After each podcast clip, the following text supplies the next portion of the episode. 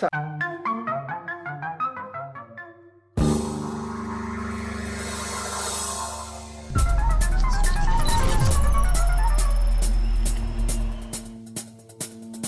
ora in onda Zoom, il drive time in mezzo ai fatti con Antonino Danna.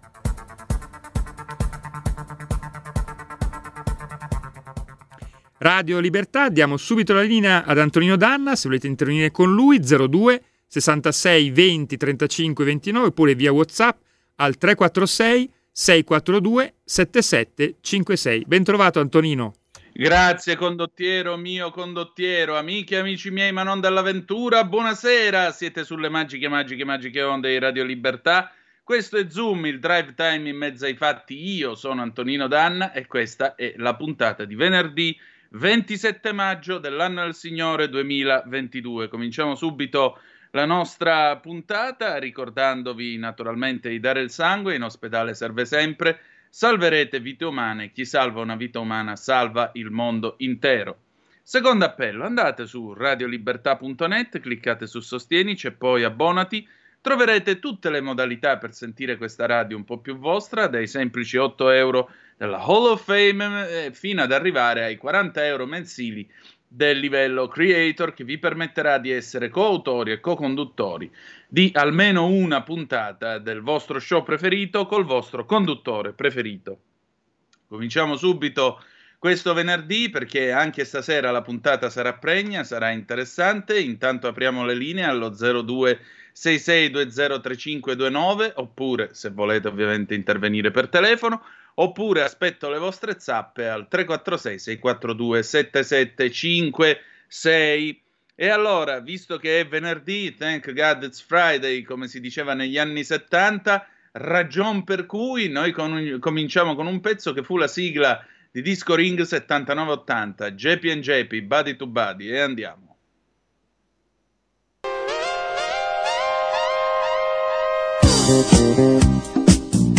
Thank Mm-hmm.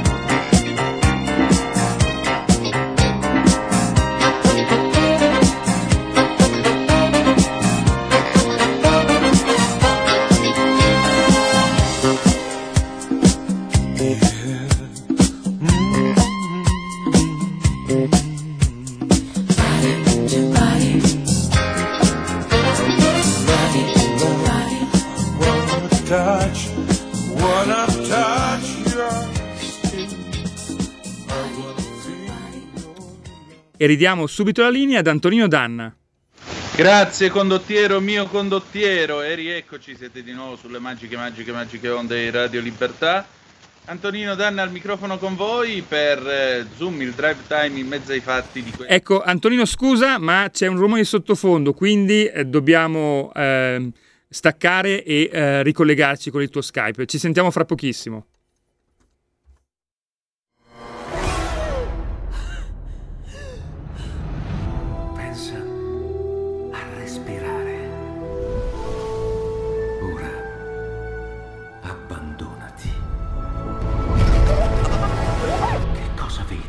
Luce. Oscurità.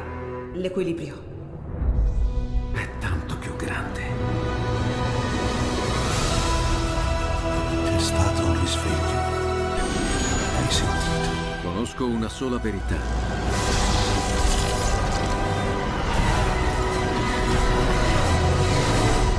Movie Time ti fa entrare nel vivo del cinema, ti fa sentire come se fossi tu il protagonista del grande schermo.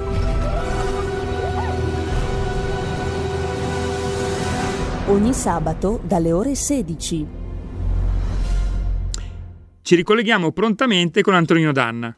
Perfetto, rieccoci, siete di nuovo sulle magiche, magiche, magiche onde di Radio Libertà. Antonino Danna al microfono con voi per questa edizione del venerdì di Zoom, il drive time in mezzo ai fatti. Allora, questo, eh, questo venerdì innanzitutto cominciamo, tra poco ci sarà il nostro Lorenzo Viviani per Zoom Green, parleremo di una serie di temi riguardanti l'agricoltura abbastanza scottanti che eh, naturalmente riguardano tutti noi, riguardano il prezzo dei prodotti agricoli, quello che mangeremo, quello che non mangeremo eh, nei prossimi mesi, anche eh, il fatto che tutto questo sia legato naturalmente alla guerra, come potete immaginare. L'Italia ha tentato di presentare, lo sapete, un piano di pace, piano di pace che è stato non dico sbeffeggiato, ma quantomeno diciamo respinto da parte di, eh, sia dei russi che degli ucraini e la cosa non è stata certamente bella, non è stata certamente decorosa per il nostro paese, però intanto che dobbiamo fare? Invece ancora una volta sono, si avvicina il tempo di qualcosa che negli ultimi due anni è stata, è stata vissuta in fondo tra le mura di casa, non più come quel grande rito d'ingresso all'età adulta che almeno una volta simboleggiava, o meglio, questo era quello che ti mettevano in testa. Poi nella realtà è soltanto una grandissima farsa, il cui senso e contenuto è stato così tanto svuotato negli ultimi anni da fare sì che agli ultimi esami in magistratura, all'ultimo concorso in magistratura, il 95% di quelli che si sono presentati sono stati bocciati, anche perché nell'essere bocciati hanno dimostrato di non saper scrivere in italiano e tantomeno di comprendere l'italiano. Gente che si picca di avere la laurea, rendetevi conto, gente che si picca di aver conquistato una laurea o se preferite muniti di attestato dottorale, non sanno assolutamente leggere, scrivere in italiano e comprendere la lingua italiana. Vi pongo una domanda. Ma voi vi fareste giudicare da gente del genere? Io no. E infatti giustamente li bocciano all'esame. Bene, in tutto questo continua tutta la questione delle mascherine, perché se tu vai al concerto di Vasco le mascherine non servono, se tu vai a fare la spesa al supermercato la mascherina non serve. In compenso ci rompono i cosiddetti cabasisi con la storia delle mascherine alla maturità. Sentite qua che cosa c'è sull'ansa.it e aspetto le vostre chiamate allo 0266203529. Maturità, mancano tempi certi per revocare le mascherine. I presidi alla maturità via le mascherine, tifosi ammassati senza. Nessun obbligo al circo massimo per 100.000 persone. Non ci sono i tempi tecnici per modificare la legge attualmente in vigore che prevede l'obbligo delle mascherine fino alla fine dell'anno scolastico. Lo spiegano all'ANSA fonti qualificate. Si andrà dunque agli esami di maturità e terza media con le attuali disposizioni che prevedono l'obbligo di utilizzare dispositivi di protezione delle vie aeree. agli esami di terza media e di maturità potrebbe benissimo essere abolito l'obbligo di mascherina. D'altra parte, vedo che si consente che ci siano anche 100.000 tifosi ammassati al circo massimo per ore senza alcun obbligo. A dirlo all'Anza è il presidente dell'Associazione Nazionale Presidi di Roma, Mario Rusconi. Concordo con Pierpaolo Sileri sulla possibilità di far tenere gli esami di terza media e di maturità senza l'obbligo di mascherine per gli studenti. Le scuole si sono dimostrate, nei mesi difficili che ci stiamo lasciando alle spalle, luoghi sicuri, soprattutto grazie alla capacità della comunità scolastica di attenersi alle regole.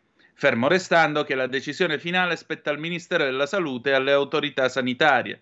Però ritengo sia il momento che anche a scuola si possa accedere senza mascherine e fluire liberamente di tutti gli spazi in cui i nostri ragazzi sono stati privati. Così il sottosegretario Barbara Floridia. L'obiettivo che non possiamo fallire è quello di ricominciare il nuovo anno scolastico non solo in presenza, ma senza mascherina. Lo ha detto il sottosegretario alla salute Andrea Costa a Rai News 24. Oggi, ha sottolineato Costa, fortunatamente i contagi scendono perché siamo di fronte a una popolazione che per il 92% è vaccinata. Contestualmente c'è anche l'allentamento delle misure restrittive ma questo è stato possibile grazie al piano di vaccinazione e alla responsabilità dei cittadini che hanno aderito alla campagna vaccinale. Quanto alla scuola, ha detto, ritengo ci siano le condizioni per togliere le mascherine durante le attività didattiche, ma il governo ha sensibilità diverse. Questa non credo sia una scelta prettamente scientifica, ma è più un'interpretazione politica ha prevalso questa linea di tenere le mascherine, ma ormai siamo agli sgoccioli dell'anno scolastico e l'obiettivo che non possiamo permetterci di fallire è ricominciare il nuovo anno scolastico non solo in presenza, ma senza le mascherine. È possibile però che a ottobre ci sia una nuova recrudescenza del virus SARS-CoV-2, ma oggi rispetto a un anno fa lo scenario è cambiato e oggi la gran parte dei nostri cittadini ha comunque una protezione derivante dal vaccino. Dobbiamo ovviamente continuare con prudenza e senso di responsabilità e farci trovare pronti nell'eventualità ci fosse bisogno di un nuovo intervento sulla campagna vaccinale o su altre misure e mi pare che questi due anni di gestione del Covid ci abbiano dato quell'esperienza che ci permette di affrontare il futuro con una serenità maggiore. In tutto questo, il 22 giugno comincia la maturità, ci saranno sette tracce per la prima prova scritta. Nella seconda prova latina al classico, matematica e come ti sbagli allo scientifico, economia aziendale per l'istituto tecnico o quella che una volta si chiamava ragioneria. Nel frattempo, però, mentre tutto questo accade, regia, adesso io vi mando una fotografia che vi prego di proiettare immediatamente perché questa fotografia poi vi spiego da dove arriva. Eh, nel frattempo vi dicevo eh, ci si prepara in tutti i modi perché alla fine oggi è il 27 di maggio, la scuola chiude i primi di giugno, la prima settimana di giugno, per cui diciamo che c'è qualcuno che comincia anche a nutrire una certa FIFA. Ecco, regia, vi sto mandando sul WhatsApp della radio, eccola qua, questa immagine che tra poco commenteremo in diretta prima di collegarci con Lorenzo Viviani perché voglio sapere anche da lui che cosa ne pensa. Eccola qua. No, non è questa la fotografia. La fotografia ve l'ho mandata adesso, eccola qua. Allora, questa foto arriva dall'Istituto per Geometri di Vibo Valencia, mia città natale, dove qualche, qualche mm, studente, diciamo, preoccupato ha deciso sulla lavagna elettronica, la lavagna interattiva multimediale, la LIM, uno strumento tecnologicissimo, di graffire questo appello ai docenti, che in fondo ci sta anche con Zoom Green. Se non mi bocciate, vi porto una resta induia. Traduzione: se non mi bocciate, vi porto una bella anduia bella grossa, un bel pacco pieno di induia.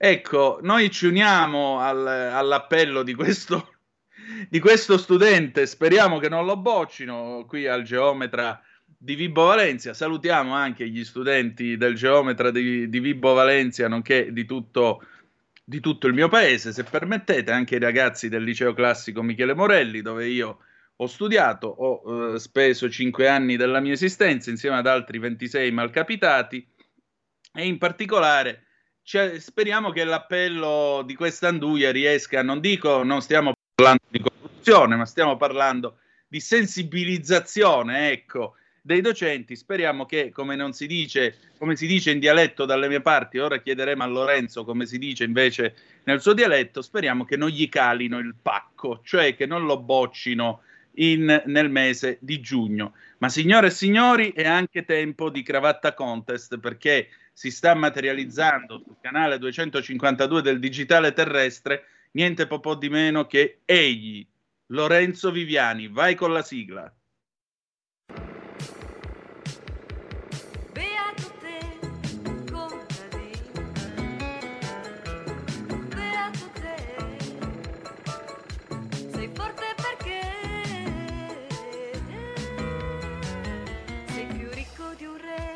Zoom Green, l'agricoltura in campo.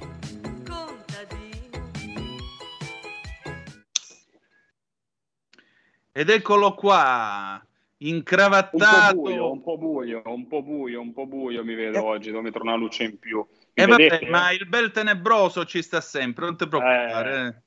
Ha sempre Caldo, il suo effetto. Caldo, caldo, caldo. Ben trovato. Allora, questa sera c'è di nuovo il cravatta contest anche perché io ho una cravatta che è di fornitura Mimmo Magnetta. Ebbene sì, questa è una delle cravatte che ieri Mimmo mi ha regalato.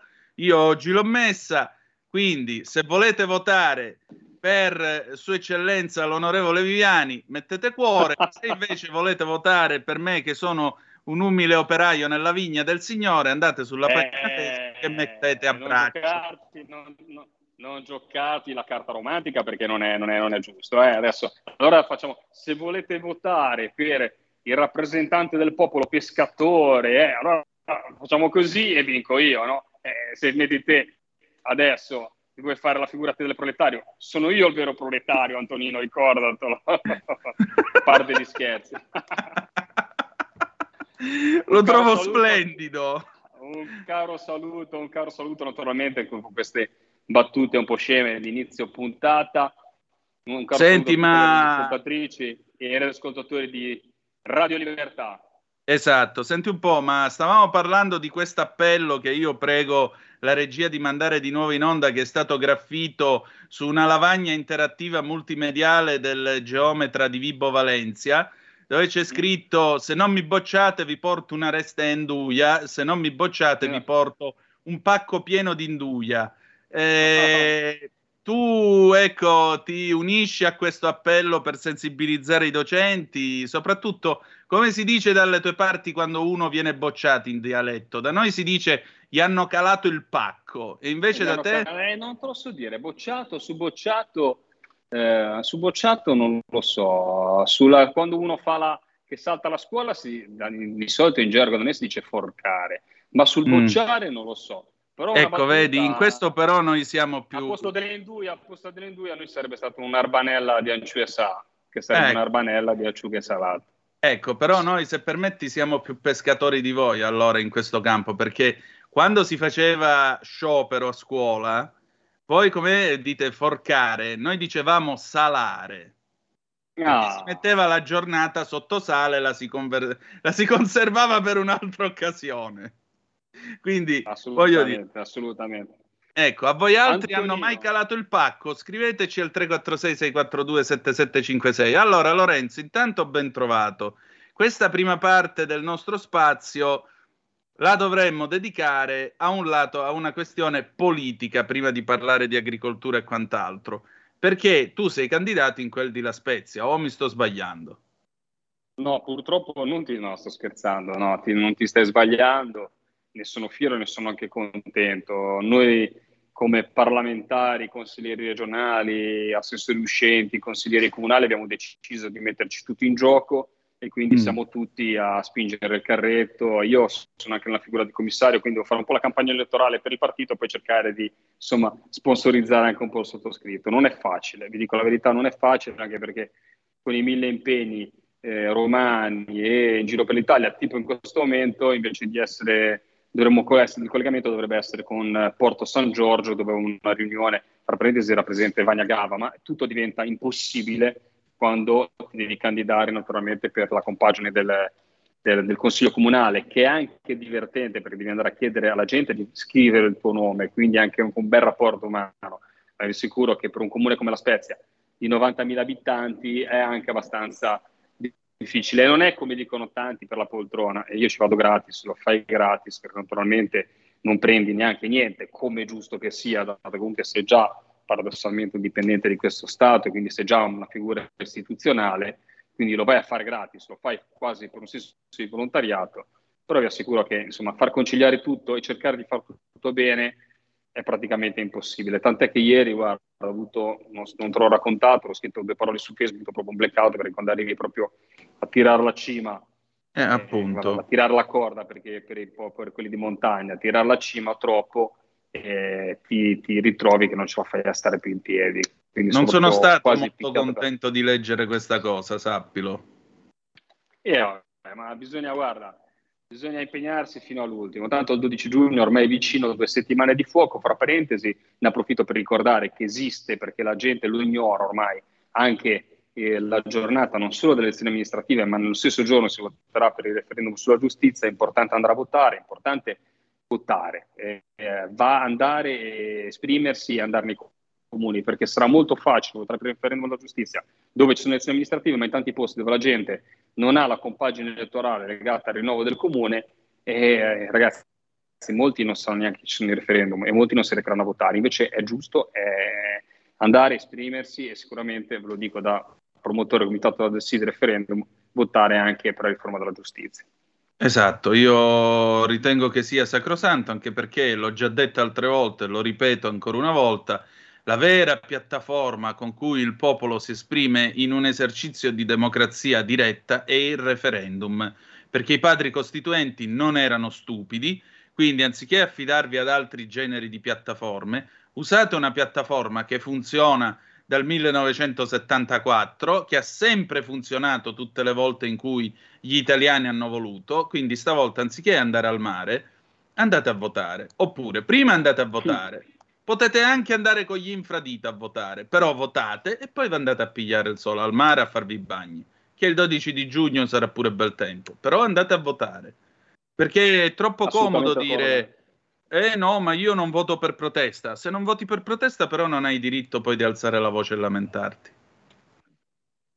O mi sbaglio? Assolutamente, assolutamente d'accordo, te, assolutamente d'accordo con te. E poi ci sono tutta la parte delle amministrative che insomma, ci vedono in gioco. Qua a Spezia siamo usciti da cinque anni di buona amministrazione del sindaco Peracchini, vogliamo continuare con altri cinque anni, quindi cerchiamo un po' di metterci l'impegno massimo per farlo capire alle persone. Devo notare però che le persone sono abbastanza stanche non le, non le, e non gli do torto, eh, perché con tutto quello che sta succedendo nel mondo, tutto quello che è successo, è difficile riuscire a portare la gente, a spiegargli di votare, di fare, di sbrigare, anche diciamo, le, le, piccole cose dei comuni, che sono piccole ma grandi cose, la quotidianità, vengono un po' eh, diciamo sbiadite, vengono un po' eh, edulcorate, vengono un po' eh, anacquate da tutto quello che naturalmente succede di grave nel mondo, che è un po' nel, nel pensiero di tutti i giorni. Certo. È molto difficile andare a parlare della quotidianità di un comune quando te hai una guerra alle porte oppure sei passato una pandemia che ha, ha distrutto magari dei nuclei familiari o comunque ha cambiato la vita delle persone. Esatto, senti, io ho 30 secondi. Hai scritto la Spezia uscita dall'anonimato durante la nostra amministrazione. Perché uno dovrebbe venire a vedere la Spezia? Ma guarda, io ti dico, quando ero ragazzino Spezia purtroppo e, e, ha fatto 70 anni di governo di sinistra ed era una città che è un po' non sbiadita, una, una, una città che aveva delle tradizioni, una cultura, una, una, cultura, una tradizione e una storia nata con l'arsenale militare, ad esempio con la cinta muraria. Noi siamo andati a riscoprire tutte quelle piccole cose che erano diventate, non so, di rifugio per tossicodipendenti oppure diventate zone di degrado, le mura della nostra città, non, le mure e i forti che, che proteggevano Spezia, dove erano andati anche in gestione, quindi anche al campo della ristorazione. Siamo riusciti a mettere a posto, ad esempio, un parco della rimembranza dedicato ai caduti della Prima Guerra Mondiale e poi c'è tutta la parte legata alle tradizioni, ai sapori, alla cultura del territorio legata al mare, che è quello che stiamo lavorando. E finalmente la nostra città, di pensare a una città di mare che è schiacciata in senso buono, perché posta, porta posti di lavoro, ma viene schiacciata fra marina militare e portualità. Due grandi due grandi, due grandi economie, eh, soprattutto il porto per quanto riguarda proprio i privati, il traffico di merci, la, la cantieristica grandissima, perché noi abbiamo il miglio blu che è l'eccellenza della cantieristica italiana, però bisogna che riscopriamo anche come Spezzini il fatto di avere un mare davanti e quindi con le tradizioni annesse e fammi dire, anche la, dato che siamo su una trasmissione agricola della pesca, la pesca e la mitilicoltura che sono endemiche, sono nel DNA della città di Spezia. Perfetto, noi andiamo in pausa e torniamo tra poco con un pezzo che piacerà al nostro Lorenzo, Franco Michalizzi, lo chiamavano Trinità 1970. A tra poco. Grande, grande.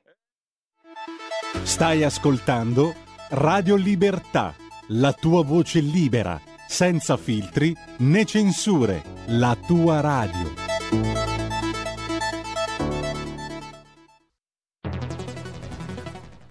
La radio è sempre di più ovunque. Io la radio la ascolto in auto con tutti i nuovi programmi, perché ho la radio DAB. E tu? Io al lavoro ascolto la radio dal mio computer. E tu? Io a casa l'ascolto dalla mia TV. E tu? Io l'ascolto dal mio telefonino, con Radio Player, l'app delle radio italiane. E tu? Io la radio l'ascolto con lo smart speaker. Oggi 35 milioni di italiani ascoltano la radio così.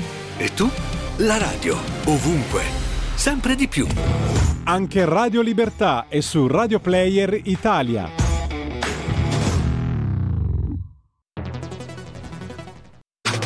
Stai ascoltando Radio Libertà. la tua voce libera, senza filtri né censura. La tua radio.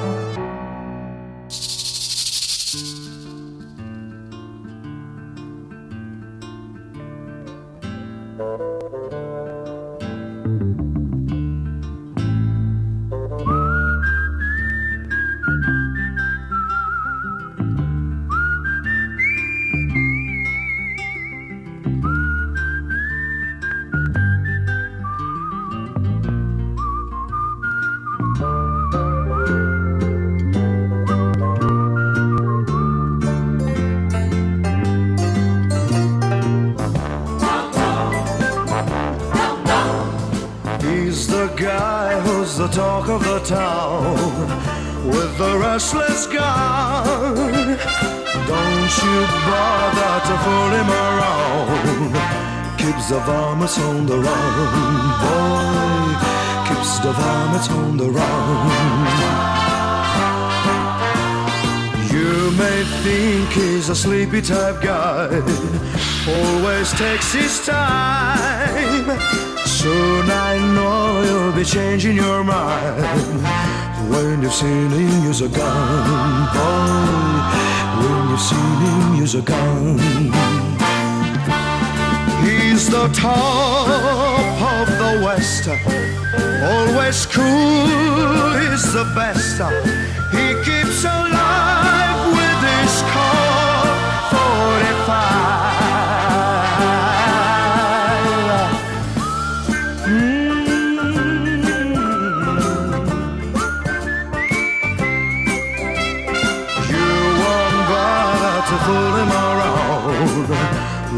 Seen him use a gun, boy. When you've seen him use a gun. He's the top of the West, always cooler. He's the best. He keeps alive with this Colt 45.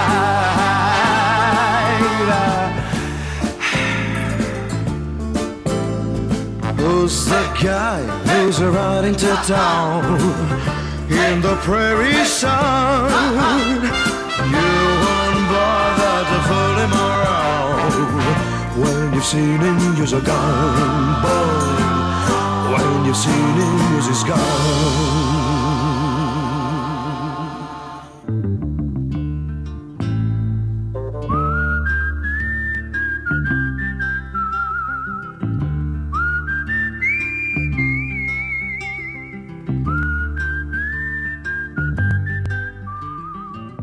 E abbiamo ascoltato per intero la mitica colonna sonora di Lo chiamavano Trinità. Ridiamo la linea ad Antonino Danna e a Lorenzo Viviani.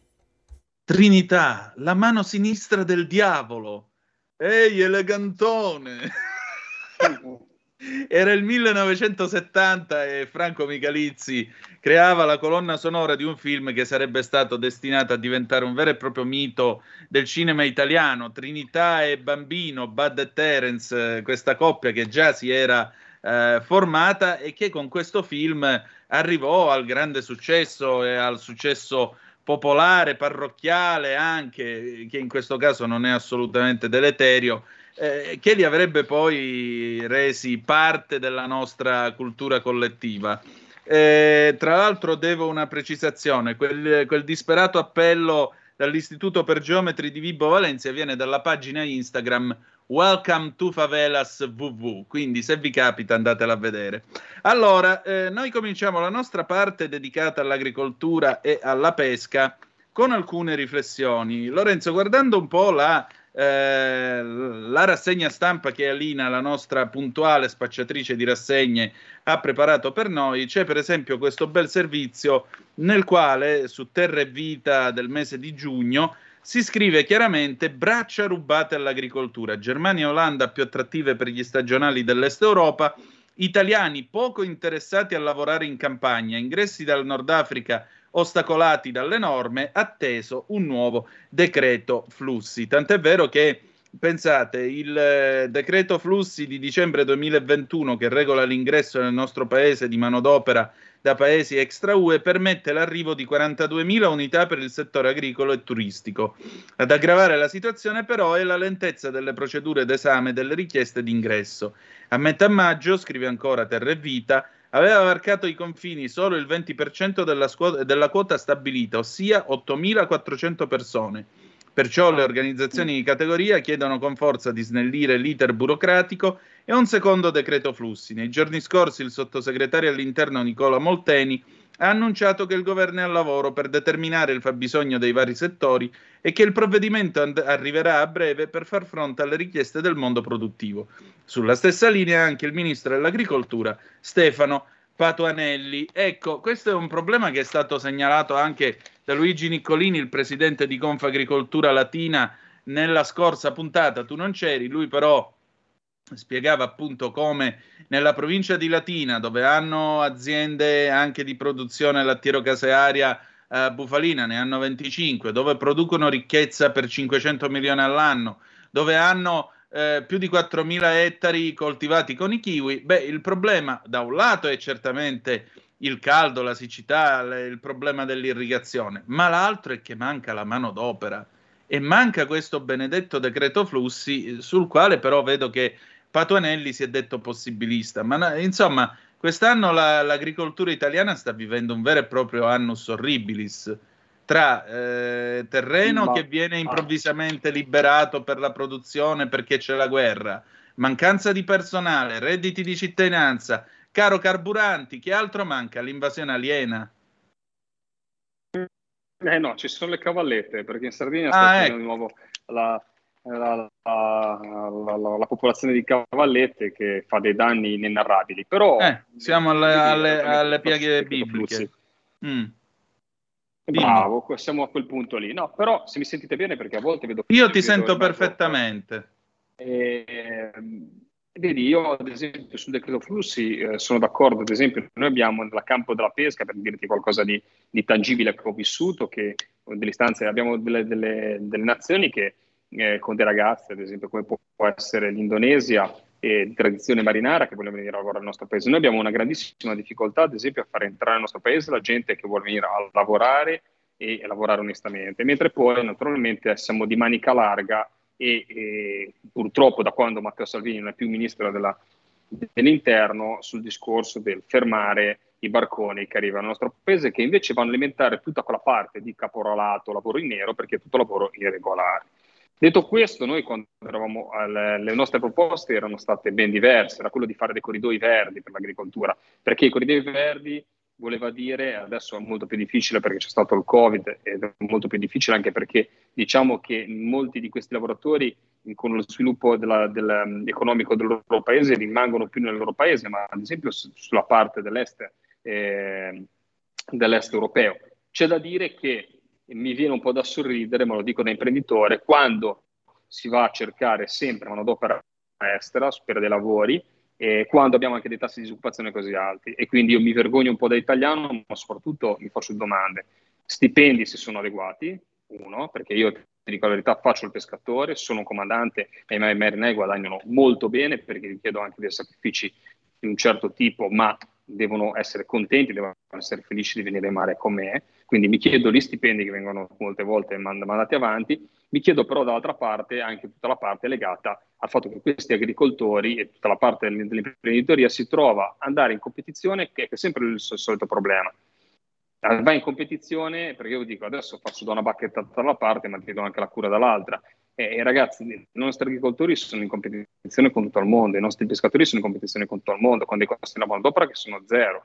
E quindi purtroppo molte volte al nostro operaio, al nostro agricoltore, eh, nel mio caso è diverso, perché una pesca si guadagna la parte ed è il, diciamo, la bellezza del, del, del, lavorare a bordo, come Moby Dick, lo sai che quando si imbarca e dicono gli dicono guarda devi guadagnare una parte di pescato, meno un quarto, tre quarti del pescato, funziona così, in base alla mansione si guadagna, poi c'è un minimo però puoi arrivare anche a delle cifre molto importanti. Eh, però ecco, detto questo, c'è tutto questo lato qua, che comunque abbiamo delle aziende che sono in competizione con la manodopera estera, naturalmente, e, e lavora con, eh, con, con dei, dei benefit in più rispetto ai nostri. Poi c'è tutta la parte che mi viene un po' da sorridere di tutto il reddito di cittadinanza, abbiamo parlato anche qua di persone che realmente stanno a casa sul divano e con gli stessi soldi o magari andrebbero a guadagnare. Allora, non può andare avanti uno Stato in questo caso. Ma perché ve lo dico? Perché, eh, ragazzi, se uno non, non, capisce nella vita che la, il sale della, della, vita è il lavoro, guadagnarli onestamente, magari anche un po' di sudore alla fronte, ma guadagnarli, cioè, eh, si preferisce stare nel mondo assistenzialista, noi creiamo veramente una, una, una generazione di, di, di falliti, di persone che pensano a prendere tutte le varie... Cioè, io, io nella vita mi sarò perso... Cioè, io per farti l'esempio, sono figlio e negli anni che ero figlio della... Faccio un esempio pratico. Io sono figlio di, di, di, del mio, dell'armatore, però come, come, non essendo in ditta, quando ero ragazzino, potevo prendere sul sito di disoccupazione. Ma non mi sono mai stato a sbattere, a chiedere, a fare, a sbrigare. Se noi creiamo una civiltà di persone che vive per prendere i soldi da una parte e dall'altra e quel decreto e quella cosa e per cercare di trovare la gabola per avere più soldi dallo Stato, allora, mentre dovrebbe essere proprio dire io lavoro, cerco di lavorare di più, con soddisfazione dico sempre, però non possiamo creare della gente con una mentalità che purtroppo c'è stata per tanti anni in Italia e c'è ancora in più, l'abbiamo restaurata con il reddito di cittadinanza, mi viene da dire, perché se c'era negli anni 90 il sogno del, dell'uomo che si faceva da solo alla Berlusconi, adesso invece abbiamo il sogno del reddito di cittadinanza del ragazzo. Guarda, abbiamo il sogno del ragazzo che vive con reddito di cittadinanza e che sogna di fare l'influencer. Purtroppo è questo che stiamo creando, delle persone che stanno sul divano e che vogliono diventare degli artisti, del, dell'influencer, come si chiamano queste persone qua. Questa è la vera mostruosità della società che stiamo creando. E ora sono andato divagato dalla parte agricola della pesca. Non so se no, eh, no, eh, guarda, tu hai detto tutta una serie di cose che sono ampiamente sagge, caro Lorenzo. Ampiamente sagge, anche perché influencer, influencer di che? Influencer di che cosa? Io oggi guardavo i fatti vostri dove hanno intervistato un ragazzino che avrà avuto 8 anni, 10 anni al massimo, Insomma, la sua storia era che questo qua aveva preso il telefonino al nonno, gli aveva fatto l'account Instagram, eh, account fake perché il nonno non lo usava, e da questo account piglia e fa le dirette, racconta la sua giornata. Oggi sono andato allo stadio, oggi sono andato a vedere questo, oggi sono andato a vedere quello. Ma fai il ragazzino, ma non stare a fare queste robe. A parte il fatto che come giornalista mi chiedo se deontologicamente sia il caso di additare a popolo e paese un ragazzino di 8 anni, 10 anni che ha l'account Instagram, anche perché per iscriversi a Facebook ci vogliono 13 anni e Instagram fa mm. parte della galassia di Facebook. Quindi come stiamo dicendo che c'è uno che ha fatto una cosa che non è propriamente, diciamo, nelle regole di Facebook e però stiamo dicendo che va bene perché è un piccolo influencer, perché ti fa vedere che va alla scuola, ti fa vedere che va alla partita, che usa questo, che usa quello. Ma stiamo scherzando qui, ma stiamo veramente scherzando. C'è una telefonata, pronto? Chi è là?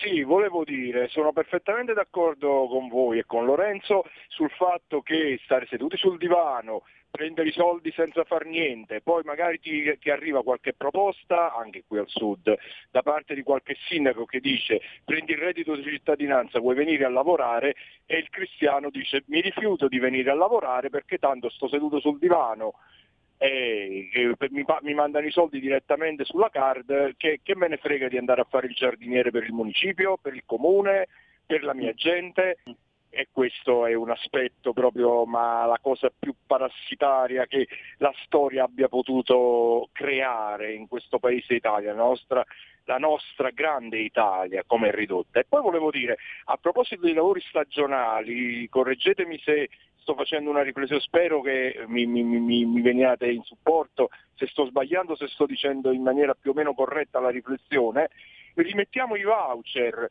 rispetto ai lavori in agricoltura, i lavori per la pesca, i lavori per l'artigianato, stagionali, anche nel turismo stagionali, rimettiamo i voucher, almeno dove c'erano pure già in, integrati i contributi pensionistici nell'assegnino voucher che si, pre, si precompravano addirittura nel tabacchino.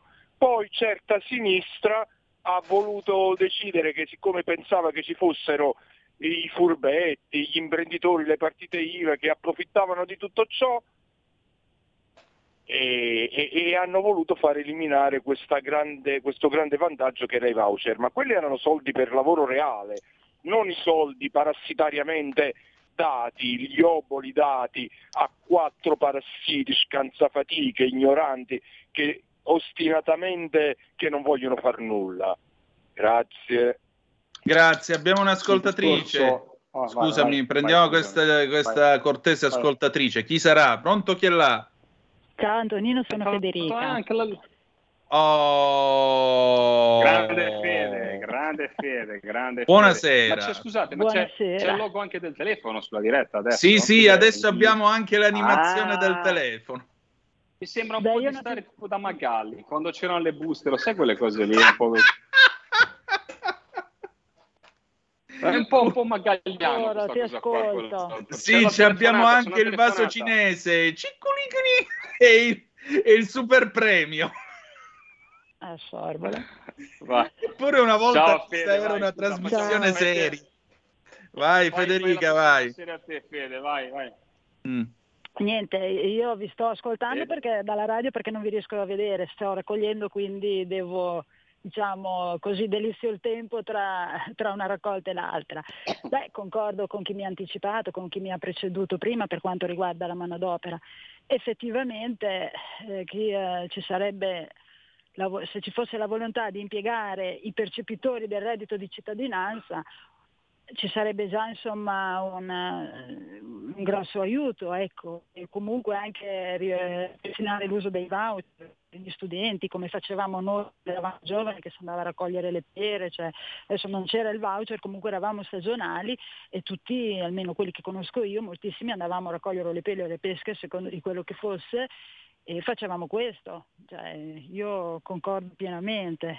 E tra l'altro era uscito mh, alla, alla, televisione che a, a Vignola, zona tipica del Durone, di Vignola e anche delle ciliegie, c'è il problema che non trovano la manodopera per la raccolta dei, dei duroni, quindi molte, molta produzione insomma, è rimasta sul, sugli alberi, ecco, quindi è una realtà questa.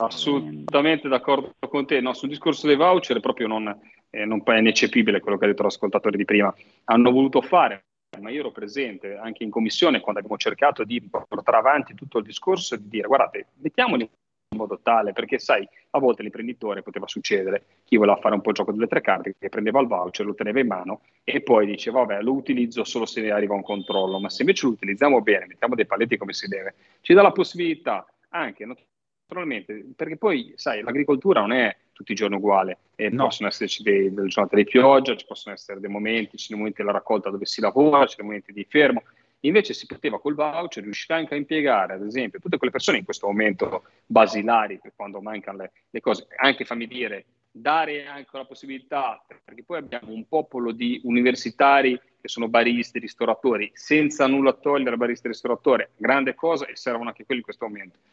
Però guardate che quando uno si prende una laurea, però nella vita ha capito anche cosa vuol dire avere il freddo delle mani, eh, avere mai calli nelle mani, avere una vescica nelle mani o aver lavorato un po' sotto il sole, aver patito un po' il sudore, la stanchezza, male non fa.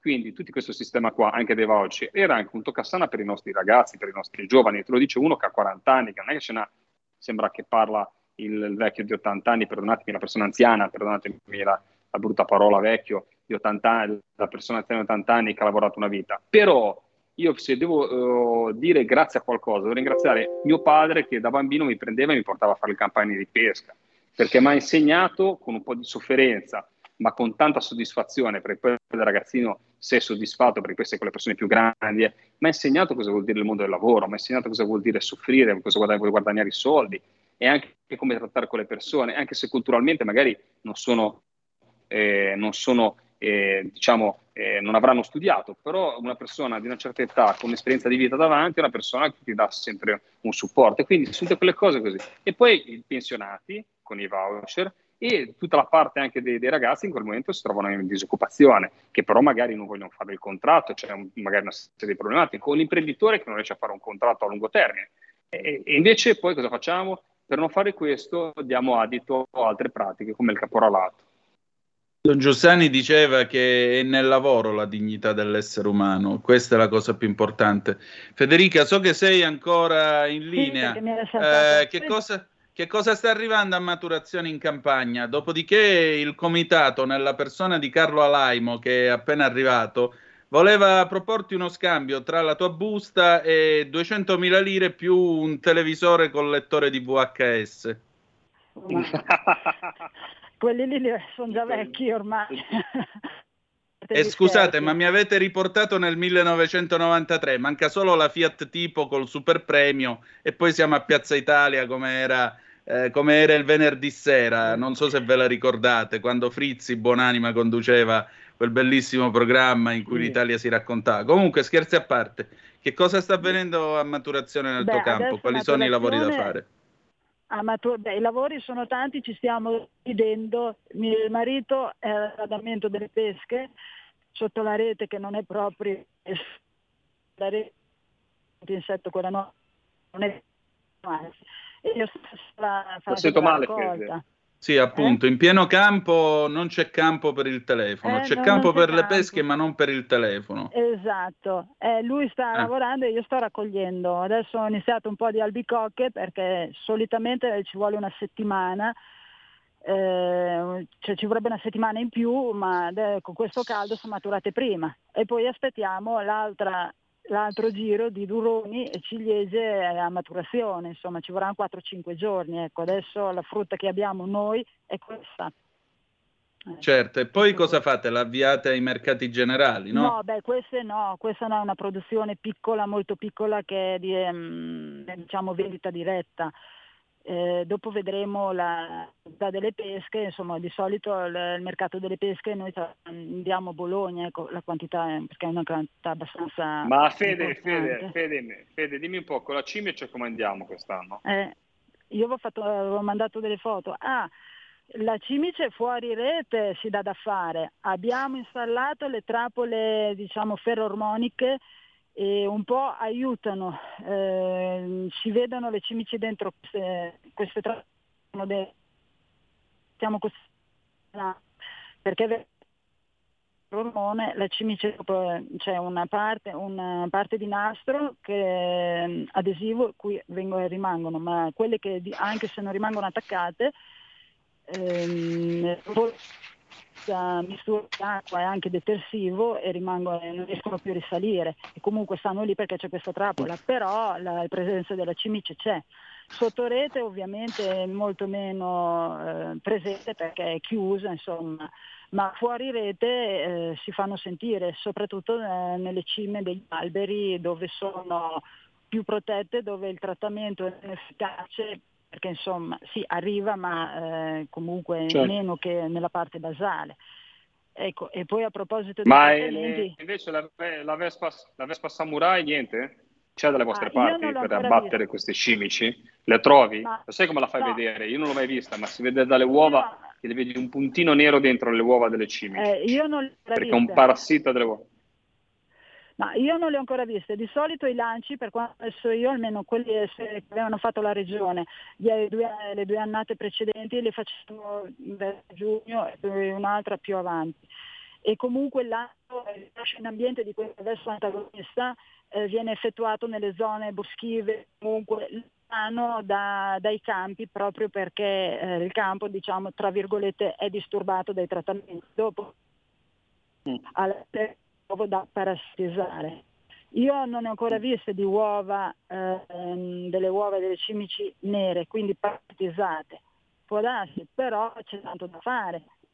Che venga implementata ulteriormente la ricerca e la diffusione di questi antagonisti in agricoltura, dal momento che hanno tolto molti prodotti sanitari che comunque eh, controllavano un po', eh, tenerla meglio sotto controllo la situazione, senza, senza questi prodotti qua, almeno dateci dei strumenti biotecnologici, trappole come citavo prima, o biologici, cui l'antagonista diretto. Eh, io però Federica ti sento male. Sì, appunto, molto sento male. Solo una Bene, domanda, Federica. Siamo il prossimo venerdì, dai. Sì. Vai. Eh, bene. Solo una domanda finale. Eh, a quanto vanno al chilo o al quintale le pesche quest'anno sulla piazza bolognese?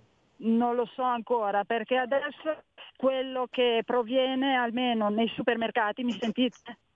Sì, Ecco, supermercati adesso di provenienza estera, quindi principalmente per- eh, viene dalla. Quindi adesso come adesso mm, a livello locale io non, eh, non ne ho ancora viste di produzioni. ok. Allora, la settimana prossima magari scopriremo questo prezzo. Grazie Federica. Ok, ti saluto, ciao. Grazie, Fede, per ciao. Grazie Fede, a te. ciao, ciao. Allora Lorenzo, noi... cosa. dimmi. Dimmi, Siamo in- andiamo in pubblicità? No, dimmi te, no, vai, Abbiamo ancora tre minuti, poi dopo abbiamo il seguito di Zoom Green, se ti vuoi trattenere, eh, perché tra Sì. l'altro abbiamo un pezzo degli Who del 69, I'm Free. Va bene, allora due minuti e poi ci fermiamo fino a che ora? Dimmi, dimmi un'ora che poi devo scappare immediatamente. Ma anche fino alle sette e un quarto, perché poi abbiamo un contributo filmato del nostro Paolo che stasera non può esserci, però naturalmente diplomaticamente ci sarà come sempre con il suo intervento a proposito della tutela della libertà religiosa. Grande Paolo, grande Paolo. No, stavo pensando a una cosa, un po' Dimmi. alle trappole feromoni che sono così importanti, ma non, se- ci sa, mi sa un po' di subdolo, non ci pensi un po' a questa cosa con la trappola feromoni? Con la- Ma sai- di subdolo. Ma sai, nella vita succede anche agli uomini e alle donne di cadere in queste trappole feromoniche, per cui Te l'ho lanciata, sta cosa te l'ho lanciata apposta, te l'ho lanciata apposta. dannata lussuria, direbbe qualcuno, per cui cosa vuoi fare? Cosa vuoi fare, fratello caro? Ahimè, la vita è fatta anche di queste cose e anche le cimici possono restare beffate da queste trappole. Quindi, che vuoi fare? Assolutamente. E insomma, mi verrebbe una barzelletta poco salottiera, ma non la possiamo pronunciare perché sennò poi No, domani, domani ci finiamo su tutti i giornali, quindi poi te la racconto in separata la sede. scriviamo, la scriviamo, la scriviamo, la scriviamo sulla pagina Facebook, la scriviamo nei commenti Facebook alla puntata. Perfetto, No, così cosa è la volta buona che mi Vai. cacciano e non se ne parla più. Eh. Siamo a 30 secondi dalla pubblicità, velocissimo. La parte dopo potremo parlare naturalmente di tutta la parte del cerealicolo, di tutto quello che si, sia stato fatto in Commissione Agricoltura e Pesca. Stiamo chiudendo la legge sul bracconaggio, ittico importante per dare una risposta ai territori, Ecco. a quello che abbiamo parlato molte volte, cioè il fatto di queste bande di stranieri che vengono nelle nostre acque, nei nostri fiumi e distruggono gli ecosistemi di questi, dei fiumi e dei, dei canali minori italiani. Ok, Ma questo allora- dopo la pubblicità. Dopo la pubblicità e Who con I'm Free del 1969. Will we, we'll be right back, a tra poco. Stai ascoltando Radio Libertà, la tua voce libera, senza filtri né censure, la tua radio.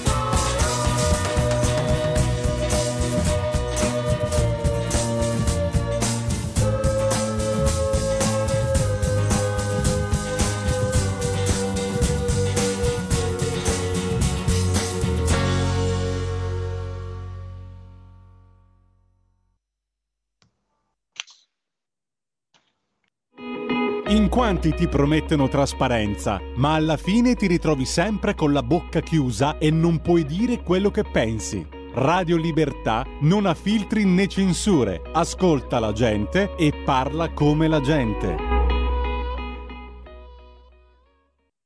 E rieccoci, siete di nuovo sulle magiche, magiche, magiche onde di Radio Libertà. Antonino Danna al microfono con voi per questa puntata di venerdì 27 maggio 2022 di Zoom Green. Con noi co-conduttore di serata Lorenzo Viviani. Tra l'altro ti sei beccato un voto a favore mh, per quanto riguarda il cravatta contest, caro Lorenzo. Eh, insomma, c'è un nostro ascoltatore che scrive: Io non riesco più a riprendere il suo commento. Comunque, questo nostro ascoltatore scrive che tu hai una cravatta più seria. Quindi stai Ah. conducendo, stai conducendo la manche. Io, io, vabbè, non voglio commentare. Riccardo Baruffato lo scrive, lo salutiamo. Mi sembra più seria la cravatta di Viviani. Poi c'è Marisa Mattei, buon pomeriggio a tutti voi, anche a te. Rossana Mattei, buonasera a tutti, buonasera anche a te. Quindi niente, eh, stai vincendo tu. Il mio regimental anni 80, così Calabrian Gigolò non, non riesce a fare breccia nel cuore delle ascoltatrici. Pazienza, eh, mi dispiace, e degli ascoltatori. Pazienza davvero, eh. Eh, se la vi, hai vinto tu. eh. Oh, anche se guarda, naturalmente poi chi la può vedere eh, ormai è, un nodo che non esiste più perché col caldo, la giornata e tutto, praticamente adesso eh, tra poco la toglierò. L'ho tenuta solamente per te per il cravattato contest, ricorda. Ecco, No, e poi io ho fatto uno strappo alla regola perché stasera mi sono messo, ebbene sì, sembro Michael Douglas in un giorno di ordinaria follia, la camicia a maniche corte all'americana. Non avrei dovuto farlo, lo ammetto, ma stasera faceva così caldo che ho detto io la camicia me la metto, ma me la metto a maniche corte. Dopodiché ora cercherò un locale per entrare e pigliare a colpi di mazza da baseball qualunque cosa. No, non fatelo. Vi prego, non fatelo. Allora, Lorenzo, stavi dicendo?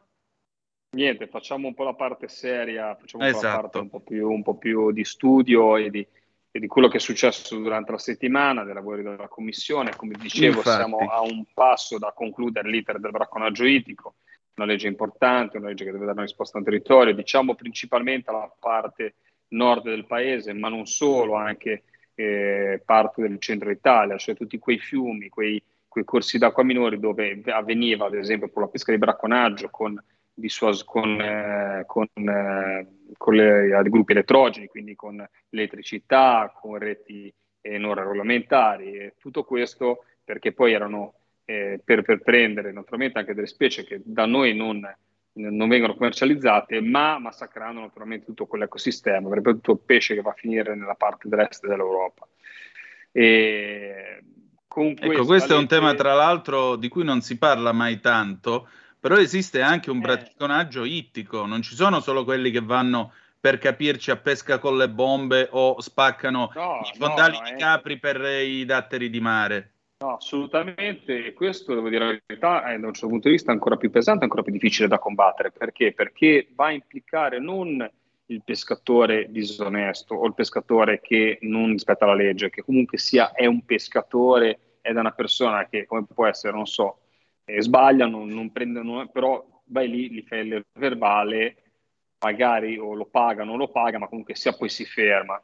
Noi, certo. per, questa legge nasce perché si vanno a contrastare proprio delle associazioni criminali, quindi non pescatori, ma criminali, che eh, anche nel momento in cui io devo ringraziare sempre non solo il corpo dei carabinieri, eh, della polizia forestale, della polizia provinciale, quindi carabinieri forestali, della polizia provinciale e, e, e tutte naturalmente le forze dell'ordine che, che lavorano sul, sulla, per perseguire questi reati ma anche tutta la parte dei volontari eh, delle guardie eh, che, eh, sulla, delle guardie pesca che vanno a rischiare la vita molte volte con questi soggetti, perché sono persone anche armate, sono persone pericolose. E quindi si cerca realmente di prendere una, una, una, una posizione perché è impossibile riuscire a risolverla semmai eh, andando avanti così, cioè non, non, ci sono ausili, non si possono combattere queste cose paradossalmente come si potrebbe combattere la pesca professionale, magari di frodo, qua sono proprio delinquenti e quindi va proprio preso dei provvedimenti. E questa legge, devo dire la verità, dà in maniera tranchant eh, possibilità a chi fa la pesca professionale di continuarla con delle deroghe, ma dove non esistono più pescatori professionali si va a perseguire, si vieta la pesca professionale in quelle acque.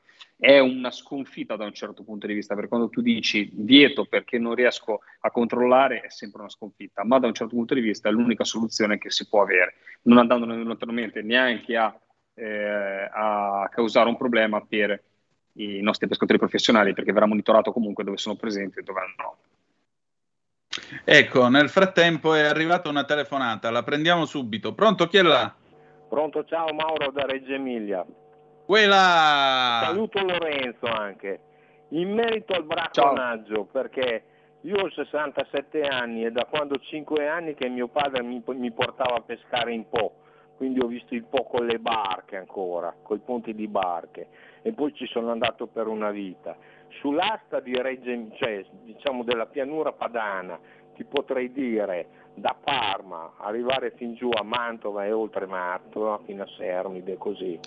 Di pesce non ce n'è più rimasto perché sono stati tutti bracconieri rumeni che venivano col camion frigo anni, già anni fa, no, due o tre macchine mettevano i parangari sul fondo Niente del fiume o cerchiavano le, le, poche lanche che c'erano rimaste per togliere tutti i siluri e qualunque altro pesce. Di, di, di pesce autoctono in questo tratto di fiume di Po non ce n'è più perché non ci sono più i cavedani, le lasche, le savette, non ci sono neppure più i, i pescegatti perché sono morti anni e anni fa con la corretta, con una malattia che prendeva le branchie sono, c'è rimasta in qualche buca qualche vecchia carpa o altrimenti sono brem che vengono dai canali eh, francesi, barbi spagnoli o, o, aspio che sembrano dei cavedani ma sono carnivori. Gli unici pesci che ci sono sono quelli, anche se diciamo si dovrebbe essere pulito rispetto agli anni 90 quello che era il discorso del, del, del fiume. Sugli affluenti io sono sempre andato a pescare a Spinning e a Mosca eh, e man mano che salivo sono sempre andato verso il crinale per andare a pescare nei fossi, nei, nei, nei rii piccolissimi e così. Esistono ancora dei luoghi perché hanno smesso di andarci a pescare i, i, montanari dove ci sono ancora le trote, almeno in provincia di Reggio Emilia, hanno, hanno fatto dei regolamenti per cui ci sono tratti dove puoi solo prendere catch and release eh, o trota da, da, trofeo. Qualche bel torrente c'è ancora, però bisogna faticare come ramo eh, per arrivarci. Io ho 67 anni, ho smesso da un po', ho un mio amico che ci va ancora e riesce ancora nel secchio a fare delle qualche bella cattura. Perché se ti dico che nel secchio a Collagna ci sono 4-5 buche dove ci sono delle nonne da 67-70 cm, 2,8 kg, non ci crede nessuno, ma io ho le foto. Tutto qua. Eh, esiste a Collagna un itiogenico che è di Gibertoni, un veterinario, che fa allevamento e lo fa per la provincia di Reggio Emilia che alleva gli avannotti, le trote fario originali, eh, eh, 7-9 cm per eh, i ripopolamenti. Quello è ancora un itiogenico che funziona bene. Ciao. Ciao carissimo, insomma non c'è pace sul grande fiume, poi tra l'altro io mi sono sempre eh, impressionato perché è anche brutto da vedere. Il pesce siluro, per carità, mm. non è che sta parlando Marlon Brando, eh, sia chiaro, però è veramente orribile. Io lo trovo orrendo. Il pesce siluro che ha rovinato tutto l'ecosistema del Po completamente, o mi sbaglio? Assolutamente sì, eppure lì poi c'è una diatriba perché comunque i pescatori sportivi lo vogliono, perché comunque sia ci sono delle, guarda, purtroppo il, non è mai facile quando si va a gestire eh, perché ci sono il bene dell'ambiente, il bene della pesca professionale e il bene della pesca sportiva. Eh, bisogna sedersi su un tavolino e capire bene cos'è la cosa migliore per mantenere bene corretti i nostri fiumi come i nostri gestendoli cercando di trarne il risorsa maggiore possibile. Oggi ho finito il Saneto del Tronto dove parlano di piccoli pelagici e poi basta, impariamo po' di pesca, gli ultimi due sì. minuti diamo spunto agricolo, però esatto. questo il tema è sempre quello, è gestire la risorsa bene, studiare e portare a casa i risultati. Esatto, e studiare per quanto riguarda la, par- la, parte, la parte dei lavori in commissione abbiamo delle direttive europee in realtà abbastanza inquietanti che vanno a trattare di eh, di materie diverse, dalle zoonosi alla, a tutta la parte che riguarda anche al, al, al prelievo faunistico, tanti tanti argomenti e quindi stiamo cercando di fare un ciclo di audizioni più approfondito possibile perché si teme realmente che possa abbattersi come una mannaia, come al solito, l'applicazione di queste nostre direttive sul mondo eh, della caccia, ma non solo sul mondo del, dell'allevamento, non solo, ma anche a parere dei veterinari molte di queste regole sono sbagliate, perché abbiamo ascoltato anche i veterinari la scorsa settimana. Quindi insomma a tutto tondo dobbiamo cercare di proteggerci soprattutto dai regolamenti europei come al solito, perché sono quelli che eh, forse molte volte non vengono studiati bene da chi ci rappresenta in Europa, o almeno da quella parte maggioritaria, perché ricordo sempre che il nostro gruppo è in opposizione e cerca sempre di migliorare ogni provvedimento, ma purtroppo la maggior parte delle volte, essendo in opposizione, non riesce e poi ci viene calato dall'alto come direttiva e dobbiamo essere lì e poi eh, ratificarla come fossimo un paese e come lo siamo molte volte purtroppo e quando soprattutto non difendiamo prima i nostri interessi eh, un satellite di Bruxelles e quindi ci tocca portare, prenderci queste boccate di veleno. Già, queste boccate di veleno, perché siamo sempre lì, non è che qui si odia l'Europa, a noi non piace questa Unione Europea, che non è un'Unione Europea che fa, eh, che fa qualcosa a servizio del, del, del, del, mondo, del mondo agricolo, del mondo del lavoro, o meglio lo fa, ma solo nei confronti di alcuni paesi e non di questo. E qui ci sarebbe da aprire un ulteriore argomento su chi viene spedito lassù a rappresentare questo paese, in quale percentuale, in quale misura, perché c'è chi va lì e cerca di tutelare gli interessi del paese e c'è chi va lì e in nome del ce lo chiede l'Europa si permette di accettare qualunque cosa. Per esempio, io ho qua un'agenzia stampa eh, di, della nostra eh, Rosanna Conte che dice bene il decreto anticaro gasolio, ora una rapida attuazione delle, degli esborsi, perché francamente è molto bello dire vi diamo l'aiuto, vi diamo questo, vi diamo quello, ma quando tu spendi 3.000 euro per uscire in mare una notte, 3.000 euro di gasolio, i soldi ti servono subito e ti servono possibilmente cash, non tra sei mesi. Sì, tutte le marinerie ora, se rimaste sul tema pesca, sono, stat- sono ferme praticamente da lunedì, c'è stato uno sciopero generale sì. in una parte d'Italia e il problema è sempre lì, Antonino, a parte aver ottenuto un grande risultato grazie all'impegno di Rosanna Conte e della, della compagine delle europarlamentari in Commissione Pesca, di riuscire a utilizzare i soldi europei per ipoteticamente poi riuscire a portare a, ca- portare a casa delle risorse, cioè dire oggi mi fermi per il caro gasolio e mi paghi questa giornata come un fermo biologico e mi fai trovare, insomma, una, una, mi dai un reddito per queste giornate perse, non mi fai morire di fame. Però detto questo, il grande problema è che se noi andassimo a mettere in fila, questo ma per tanti settori è così, ma soprattutto in questo momento il mondo della pesca, mi spiace dirlo, che ha avuto una serie di interventi forse anche maggiori rispetto agli altri, non per merito di Viviani, magari un cincinino, il mio punzecchiare tutto il tempo può essere stato utile, ma non per merito mio. Il problema è che poi tutti questi decreti, come succede molte volte, se li metti in fila, dovrebbe arrivare una valanga di soldi agli imprenditori. Uh. Perché c'è, c'è, il decreto, no, ma sì, perché c'è il decreto Covid, il decreto Covid-2, il decreto questo, il fermo biologico, e questo, e quest'altro, il credito d'imposta. Eh, ma è, il problema è che siamo sempre lì.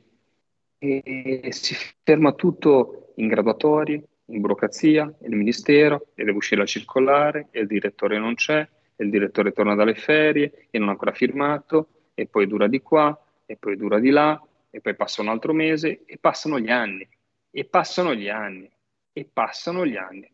E quindi esatto. il problema grosso è che quando ti trovi poi la gente che domani mattina non può andare in mare, quando trovi il distributore che con i prezzi così ti dice guarda pagami subito, quando tu ti trovi in queste situazioni qua, la burocrazia, lo Stato, lo Stato bizantino in cui viviamo, non è pronto a dare queste risposte. La gente si sta posso dire la parola, ma lei posso dire una parolaccia? Prego.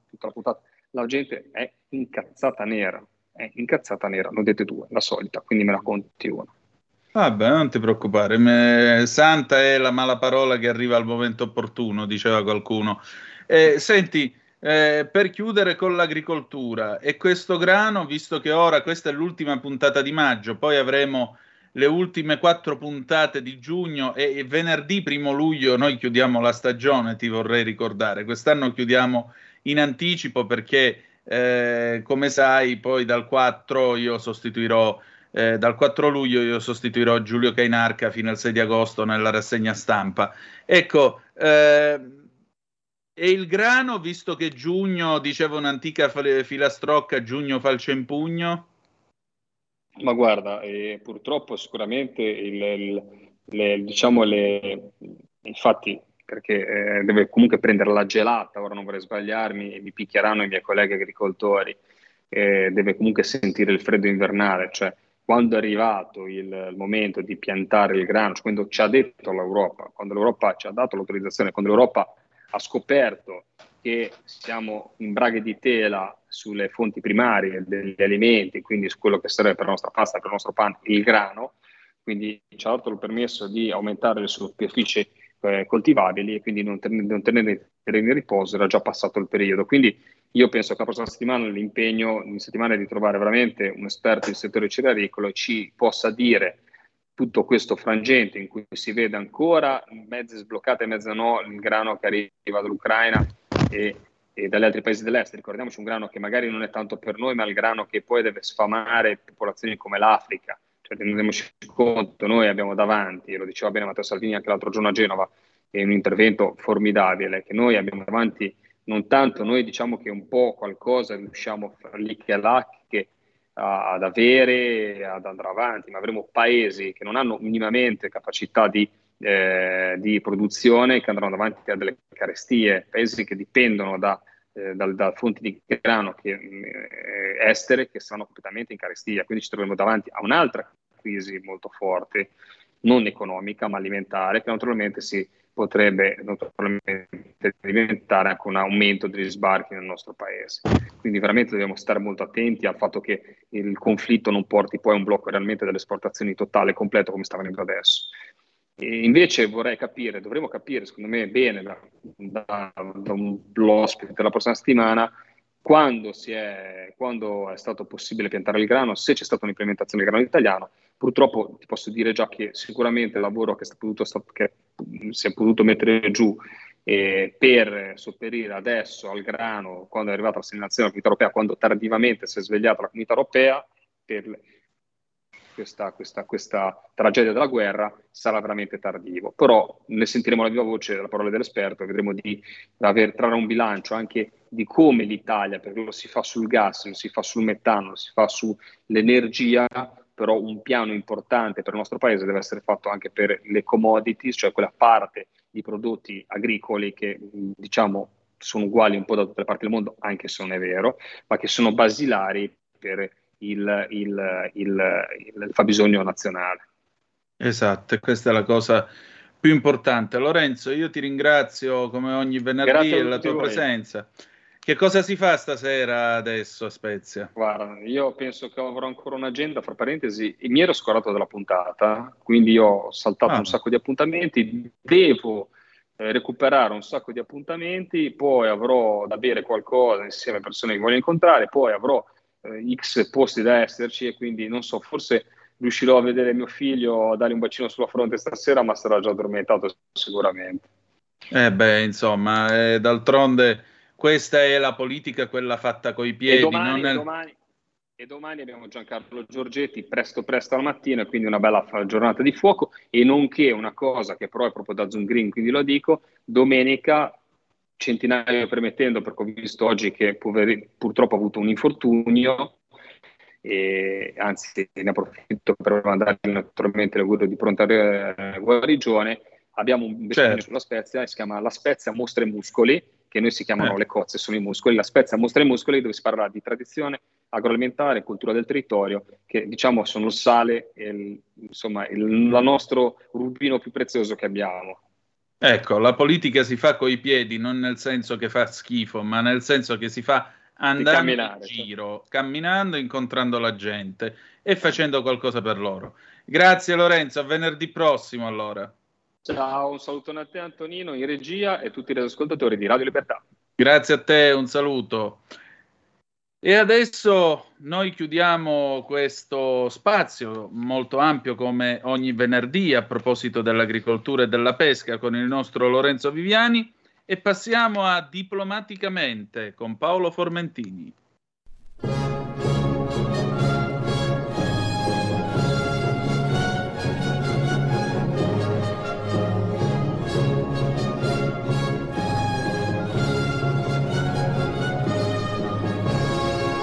Diplomaticamente, la politica estera.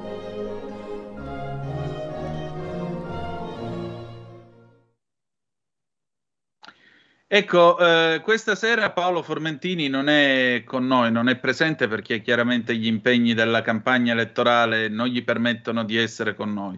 Però ci ha inviato un video ed è il video del suo intervento in eh, Commissione Affari Esteri, vi ricordo che ne è il vicepresidente. E di che cosa si parla? Si parla di libertà religiosa e soprattutto della nomina dell'inviato speciale per la libertà religiosa da parte del governo italiano. Un altro piccolo passo avanti che, eh, al quale peraltro Paolo teme, teneva e non poco, proprio per cercare di garantire libertà anche in questo, perché uno dei diritti più essenziali dell'essere umano anche la sua libertà religiosa, anche la libertà di non credere, perché anche l'ateismo in fondo è una posizione religiosa.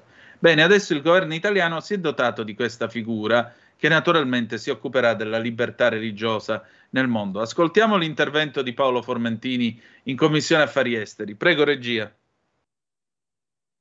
Prima interrogazione Formentini sulla nomina di un inviato speciale per la tutela della libertà religiosa per il dialogo interreligioso.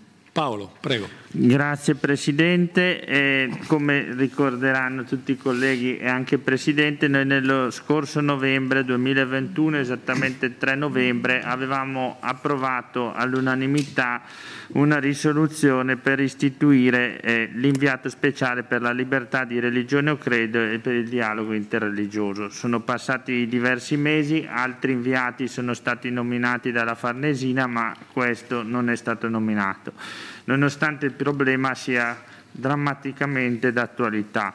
Ricordiamo tra gli ultimi avvenimenti anche l'arresto del cardinale Zen ad Hong Kong, eh, arrestato perché era amministratore di un fondo per aiutare eh, coloro che sono stati arrestati dal regime comunista di Pechino perché chiedevano democrazia.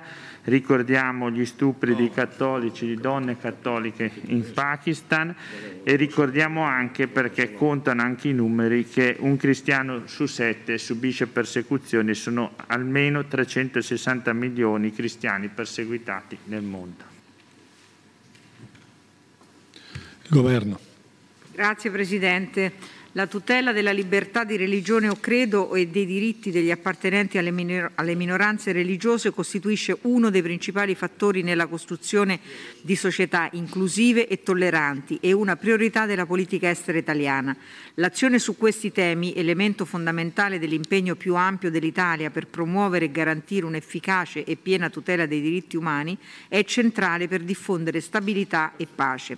La protezione della libertà di religione o di credo e la promozione del dialogo interreligioso sono obiettivi intimamente connessi tra loro.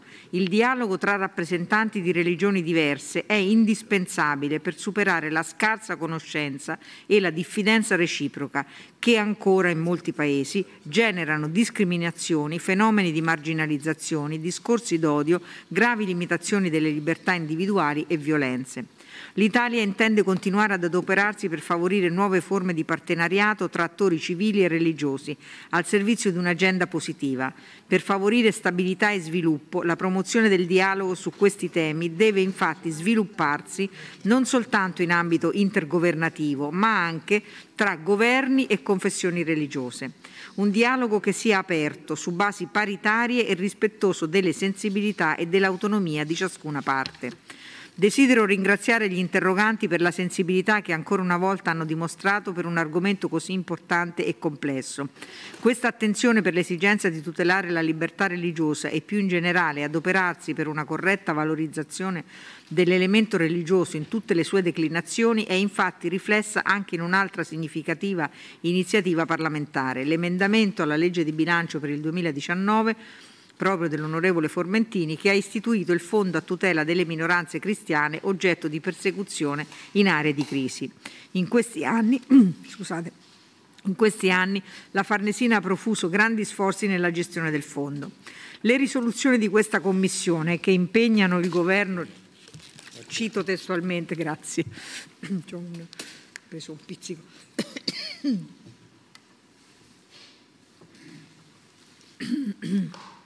le risoluzioni di questa Commissione che impegnano il Governo, cito testualmente il dispositivo, ad avviare una riflessione tesa ad individuare le iniziative più idonee per accrescere il profilo operativo dell'impegno dell'Italia sul piano internazionale a favore della libertà di religione o credo e del dialogo interreligioso, giungono come un passo necessario e tempestivo per conferire carattere più organico e rafforzare la dimensione pubblica dell'azione dell'Italia in questo ambito.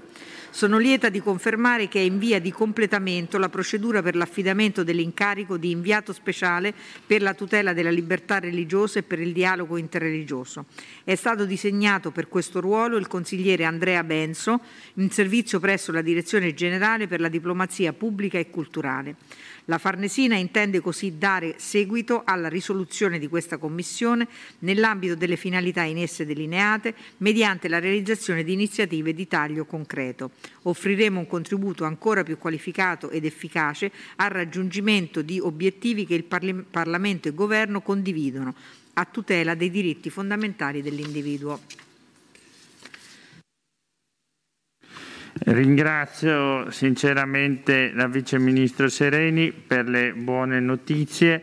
Si rispetta così la volontà di questa Commissione, l'impegno di tutta la Commissione, non solo della Lega. Eh, voglio ricordare che il lavoro da fare è enorme.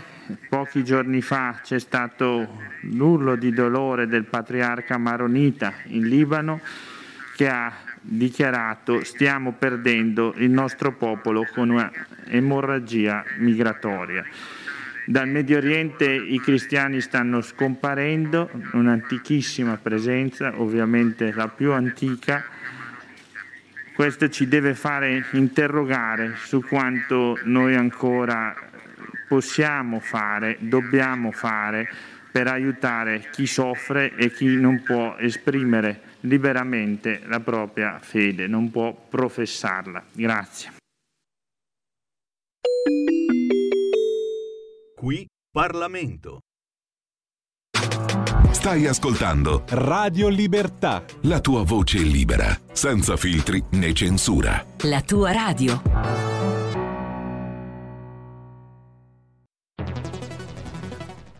La radio è sempre di più ovunque. Io la radio la ascolto in auto con tutti i nuovi programmi, perché ho la radio DAB. E tu? Io al lavoro ascolto la radio dal mio computer. E tu? Io a casa l'ascolto dalla mia TV. E tu? Io l'ascolto dal mio telefonino, con Radio Player, l'app delle radio italiane. E tu? Io la radio l'ascolto con lo smart speaker. Oggi 35 milioni di italiani ascoltano la radio così. E tu? La radio, ovunque, sempre di più. Anche Radio Libertà è su Radio Player Italia.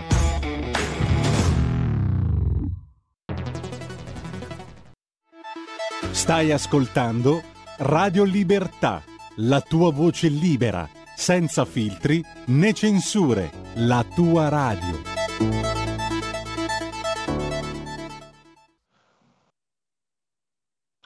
E rieccoci, siete di nuovo sulle magiche, magiche, magiche onde di Radio Libertà. Questo è sempre Zoom, il drive time in mezzo ai fatti. Antonino Danna al microfono con voi. Allora, mh, io voglio chiudere questo spazio di diplomaticamente eh, con un avviso che mi è stato girato dal nostro Paolo Formentini, il Jerusalem Center for Public Affairs, che eh, si occupa appunto di sicurezza israeliana, diplomazia regionale e diritto internazionale ha organizzato un webinar su Zoom, la piattaforma, non questo programma, sul tema l'energia e il Mediterraneo, il Mediterraneo orientale nel 2022. Si terrà lunedì 30 maggio alle 11 ante- del mattino, Israel Time, quindi dovrebbero essere, se ancora mi ricordo, le 10 del mattino o le 9 del mattino, una cosa del genere, forse un'ora avanti, no, due ore avanti, quindi le 9 del mattino in Italia. Chi è che eh, terrà i discorsi d'apertura? Ambasciatore Dore Gold, presidente appunto del Jerusalem Center for Public Affairs, poi l'ambasciatore Giulio Terzi di Sant'Agata, ex ministro degli esteri italiano. Tra i conferenzieri abbiamo Yuval Steinitz, ex ministro dell'energia di Israele, Fabrizio Mattana, executive vice president del reparto gas in quel di Edison, l'italiana Edison, Paolo Formentini, appunto vicepresidente della Commissione Affari Esteri del nostro Parlamento, Noam Katz, eh, ehm, senior deputy director, eh, se, senior, eh, in pratica è vice direttore generale per la diplomazia pubblica nel Ministero degli Affari Esteri di Israele, e poi il giornalista di impaginato Francesco De Palo. A moderare dottoressa Simona Benedettini, eh, economista specializzata nella disciplina e nella completi- competizione del mercato dell'elettricità. Quindi nel caso poi se vi collegate sulla pagina eh, Facebook del Jerusalem Center for Public Affairs oppure www.ilungo catanzaro palermo ancona.org jcpa.org potrete eh, segnarvi, registrarvi e partecipare a tutto questo. Sono arrivate anche delle zappe. Una zappa mi arriva da un anonimo eh, interlocutore che però deve essere un alfista, uno dei nostri, che mi manda il testo di Massimo Colombo. Io voglio salutarlo. Massimo Colombo, il quale ricorda nel caso della morte di De Mita, rifacendosi alla morte di Ciriaco De Mita, ricorda anche quello che successe negli anni 70. Eh, De Mita voleva edificare in Irpinia, sua terra d'origine e residenza, uno stabilimento produttivo dell'Alfa Romeo, il raddoppio di Arese, senza la benché minima giustificazione logica e razionale, naturalmente a spese degli italiani. Il dottor Luraghi si oppose strenuamente al folle progetto e pagò di, pres- di persona. L'uscita in scena del presidente dell'Alfa Romeo nel gennaio del 74 segnò, guarda caso, la veloce, progressiva e inesorabile decadenza dell'azienda, favorendo colpevolmente la parallela ascesa dei marchi automobilistici tedeschi, allora paurosamente arretrati, oggi invece da molti anni ormai trionfalmente sulla breccia. Mm, sì, è un episodio che ho ricordato anch'io nel mio pezzo che è stato pubblicato stamattina su Italia Oggi, perché non c'era solo De Mita, caro estensore, di, eh, caro amico che mi hai girato le parole di Massimo Colombo, che ripeto, saluto ancora una volta perché Massimo Colombo è un alfista di tutto rispetto, per chi conosce il mondo dell'Alfa Romeo, eh, non era soltanto De Mita, perché De Mita era al, all'industria, mentre l'altro era Nino Gullotti da Ucria in provincia di, eh, di Messina, Nino Gullotti che era invece il ministro delle partecipazioni statali.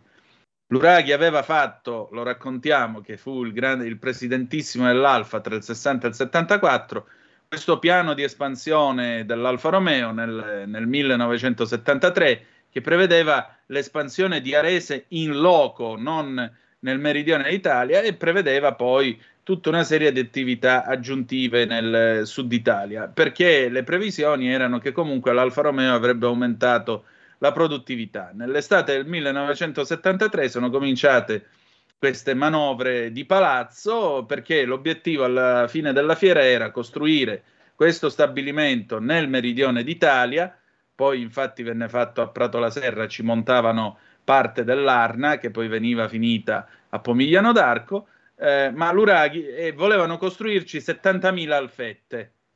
70.000 alfette l'anno ad Arese e 70.000 in questo nuovo stabilimento. L'Uraghi disse di no, la proposta era quantomeno assurda se non irricevibile e per questo nel gennaio del 74 lo cacciarono con una manovra eh, di palazzo perché sostanzialmente si dimisero tutti i consiglieri di amministrazione del CDA dell'Alfa Romeo e quindi lui dovette rassegnare le dimissioni e andarsene. Questa fu la storia. E, e, ringrazio, ripeto, chi mi ha girato questo pezzo, episodio, ripeto, che ho ricordato anch'io stamattina su Italia Oggi, tra eh, le varie cose, nel, nel, rievocare la figura storica di Ciriaco De Mita. A proposito, domani c'è il garage dell'Alfista alle nove e mezza, saremo io, Danilo Cambrini e Massimiliano Latorre. Ebbene sì, uno dei due Marò, Massimiliano Latorre è un alfista, è uno di noi e ci racconterà la sua passione sull'Alfa Romeo. Quindi converseremo, sarà una bella conversazione a tema Alfa Romeo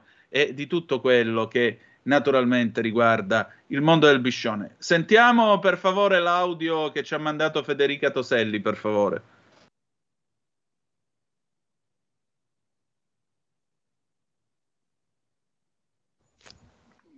Guarda, il siluro Antonino l'avevamo trovato, era arrivato fino quasi, eh, fino, eh, risalendo diciamo tra gli affluenti del Po così, l'abbiamo trovato anche noi in un tubo di pesca per quanto riguarda l'irrigazione, che noi prendiamo l'acqua direttamente dal Reno.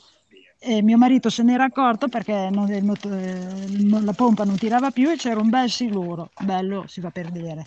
Quindi gira. Dovreste averlo sentito, Antonino, come lo hanno sentito i nostri amici ascoltatori. Sì, io l'ho ascoltato prima nell'intervallo. Benissimo.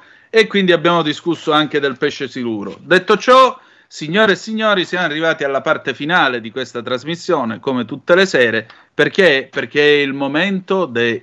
Ah, a proposito, Domani alle 8, se avete voglia, ci svegliamo assieme perché sarò io a condurre la rassegna stampa. Quindi domani c'è la mezza dannatona, la mezza maratona danna. Dalle 8 alle 9 e mezza la rassegna stampa, poi dalle 9 e mezza alle 10 il garage dell'Alfista con Danilo Cambrini e Massimiliano Latorre. E adesso cose dell'altro mondo.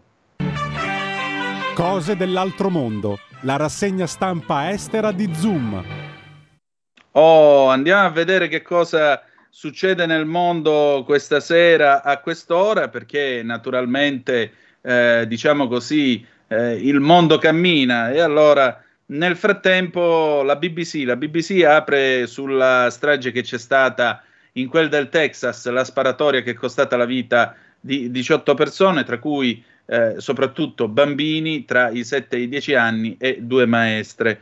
La polizia ammette che la risposta alla sparatoria in Texas è stata erronea, cioè eh, dice se, um, se, la cosa, se, la cosa, potesse servire a qualcosa io chiederei ulteriormente scusa, dice il capo eh, della polizia del Texas.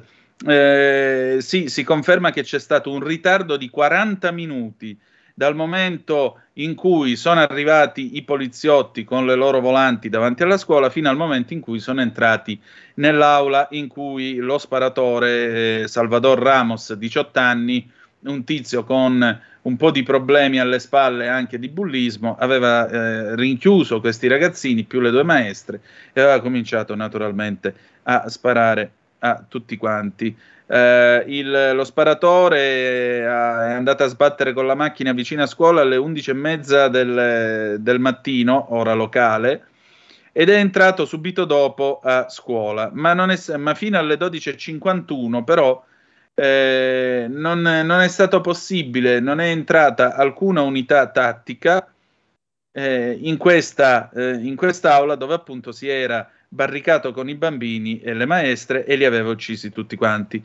Il ritardo è avvenuto in parte perché l'ufficiale in comando riteneva che la situazione non fosse più eh, una situazione con la presenza di un active shooter, cioè che lo sparatore fosse vivo. Pensavano si fosse ammazzato o fosse scappato. Eh, naturalmente questa, questa, questa, narrazione è più o meno consistente con il fatto che eh, sono state fatte almeno quattro chiamate al 911, che è il numero d'emergenza come il nostro 112 qua in Italia o 113 per chiamare i carabinieri o la polizia, lì c'è il 911, eh, chiamate, quattro chiamate che sono state fatte dall'interno della scuola, forse dai ragazzini che erano barricati dentro eh, l'aula e questo mentre lo sparatore stava eh, sparando loro, chiedendo alla polizia di eh, intervenire.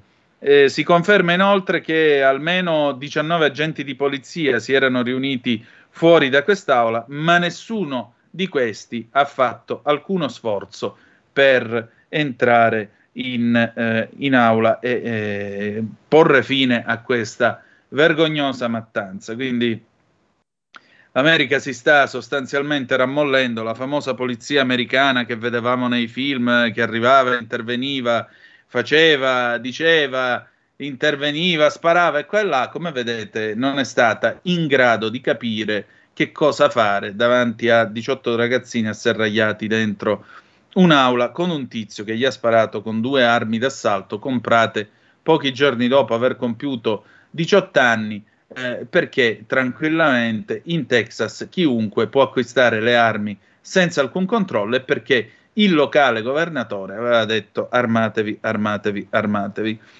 La TAS, operazione militare speciale in Ucraina, l'Ucraina dovrebbe sminare i suoi porti al più presto possibile, questo lo dichiara eh, il presidente russo ehm, Putin nel corso di una conversazione con il cancelliere austriaco Karl Nehammer.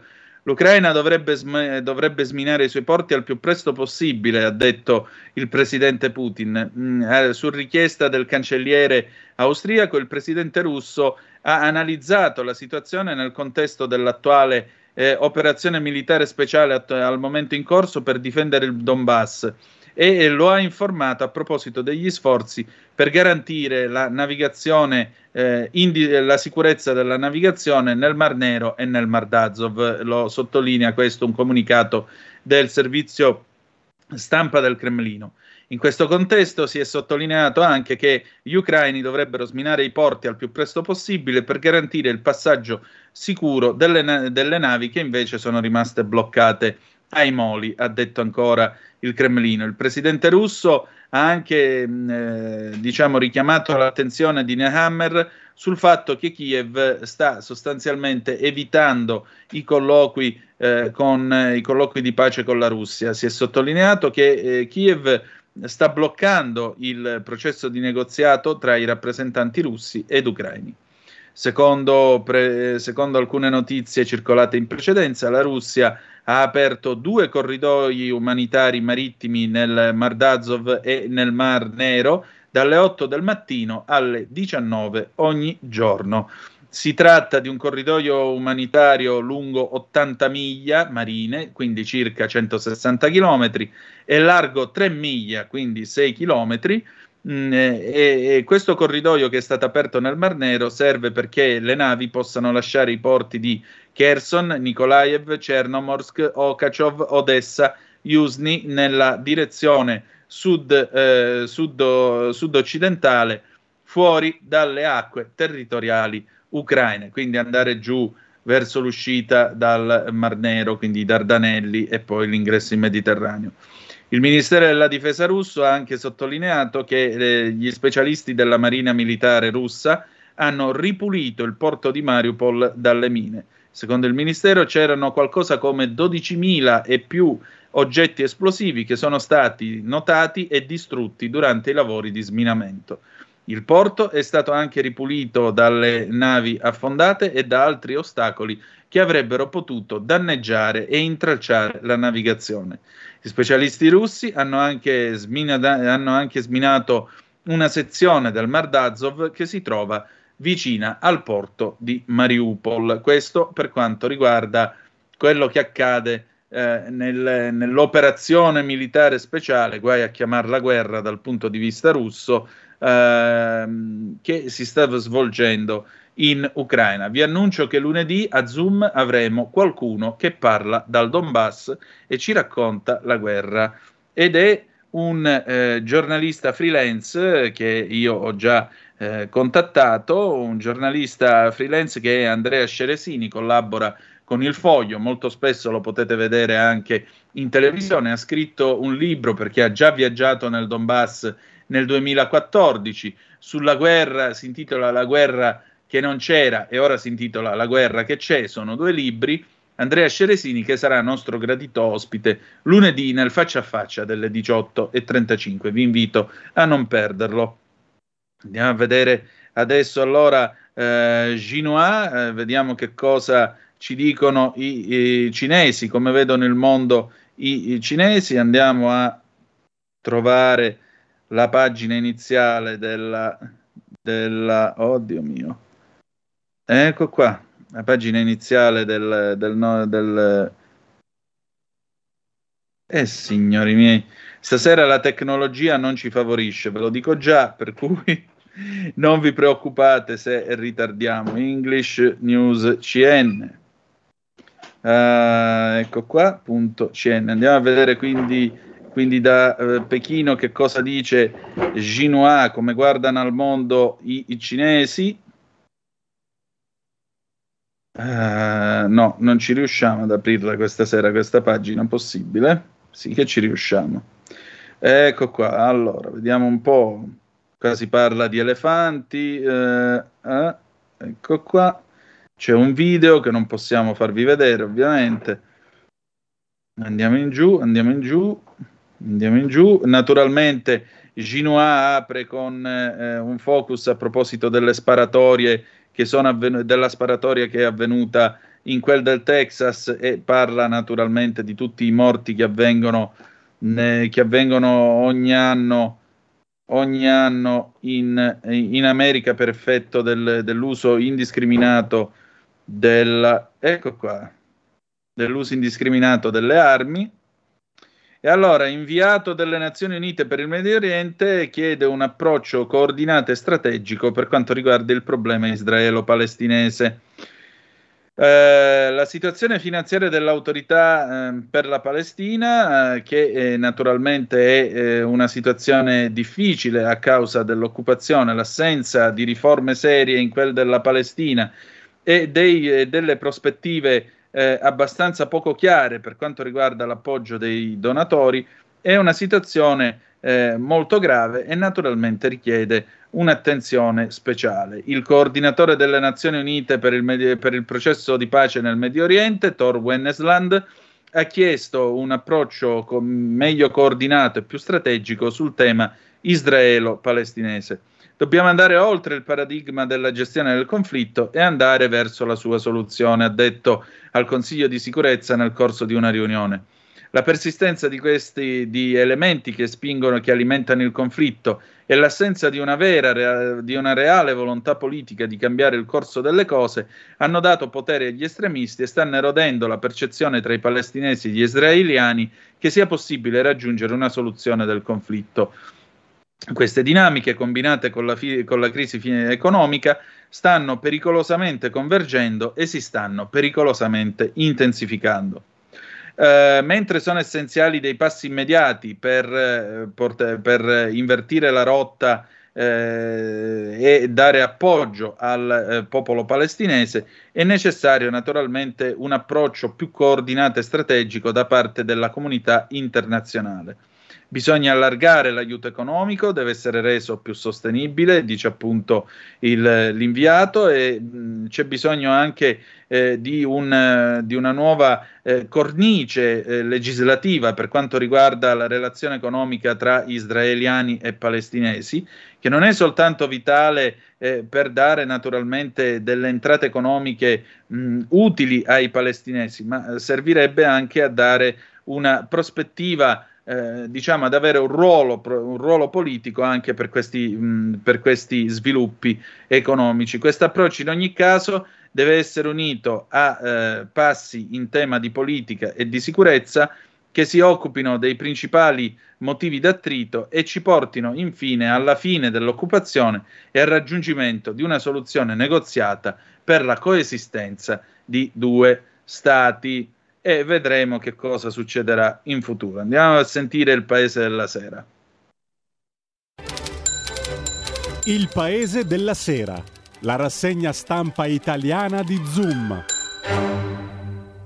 L'ANSA, il colloquio telefonico, Zelensky, sblocchiamo insieme i porti, le accuse di Putin, Kiev ostacola i negoziati. Appello di Zelensky, le grandi potenze non flirtino con la Russia. Johnson, la Russia fa progressi lenti ma tangibili. Biden è pronto a inviare a Kiev i missili a lungo raggio. Lavrov, hanno dichiarato guerra totale al mondo russo. Kiev, 70 morti sotto le macerie a Mariupol. Lettera di Michelle ai 27 paesi UE, proposte per aiutare l'Ucraina ad esportare i suoi prodotti agricoli. Addio a Demita, folla ai funerali, transenne e maxi schermo, tanti rappresentanti della politica Presente Mattarella, il vescovo ha sempre pensato al popolo, ha servito il paese con l'intelligenza e la fede. Crollano pezzi di ghiacciaio sul Gran Combin, due morti. Val d'Aosta, vittime sono una spagnola e un francese, nove feriti, di cui due molto gravi. Nazione sette elicotteri e una quarantina di tecnici. Soccorso alpino, al momento non ci sono notizie sul coinvolgimento di italiani. Morì per il Covid, l'azienda in cui lavorava è sotto accusa, i titolari accusati di omicidio per la mancanza di dispositivi di protezione e distanziamento al lavoro. Infine, ve l'avevo letta all'inizio della nostra trasmissione, maturità, mancano tempi certi per revocare le mascherine. Andiamo a dare un'occhiatina all'Aggi, perché siamo proprio in chiusura. E dopo di noi ci sarà eh, Giovanni Volli, mi raccomando, ascoltatelo, come dice la sua sigla, ascoltatelo per sempre, perché naturalmente Lingue e Dialetti è una bellissima trasmissione eh, che va al cuore di tutti noi, perché il dialetto è la lingua del cuore.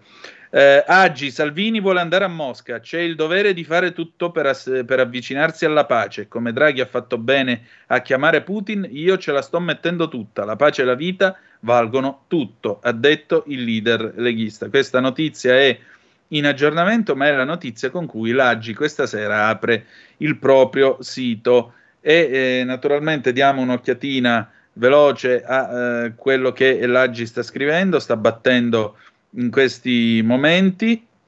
Matteo Salvini ha organizzato una missione in Russia nell'ambito dei contatti avviati al fine di far ripartire i negoziati per porre fine al conflitto in Ucraina. Mi chiedono se andrò a Mosca, lo chiedo a voi. Ieri Draghi ha fatto una cosa giusta, ha chiamato Putin. È chiaro che la pace non la ottiene accendendo una candela in Duomo, ma va costruita, cercata telefonata per telefonata, incontro per incontro, ha detto il segretario della Lega durante un comizio a Como. C'è il dovere di fare di tutto per avvicinarsi alla pace, come Draghi ha fatto bene a chiamare Putin. Io ce la sto mettendo tutta. La pace e la vita valgono tutto. Pace, vita e lavoro. Già mi sento alcuni ritornelli di sinistra. Se ad andare a Mosca o chiamare Mosca è qualcuno che va bene al politicamente corretto, è una grande operazione di pace. Se ci va Salvini, chissà cosa succede. Però noi abbiamo le spalle larghe e dobbiamo tirare dritto perché se ti fermi, se hai paura, non vai lontano. La pace vale tutto. Con questo noi chiudiamo la nostra trasmissione di questa sera. Ci ritroviamo domani, se volete, alle ore 8 per la rassegna stampa e poi dalle 9 e mezza alle 10 con il garage dell'Alfista, Danilo Cambrini e Massimiliano Latorre, appunto uno dei due Marò. Altrimenti ci ritroviamo lunedì alle 18.05 trattabili. Parleremo del Donbass, della crisi e naturalmente ascolteremo la diretta, la diretta, testimonianza di chi sul campo sta vivendo questi giorni così difficili. La canzone d'amore con cui ci lasciamo è di Patti Bravo, Pazza Idea del 1973. Grazie per essere stati con noi e ricordate che the best is yet to come, il meglio, malgrado tutto, deve ancora venire. Vi ha parlato Antonino Danna. Buonasera. Avete ascoltato Zoom, il drive time in mezzo ai fatti.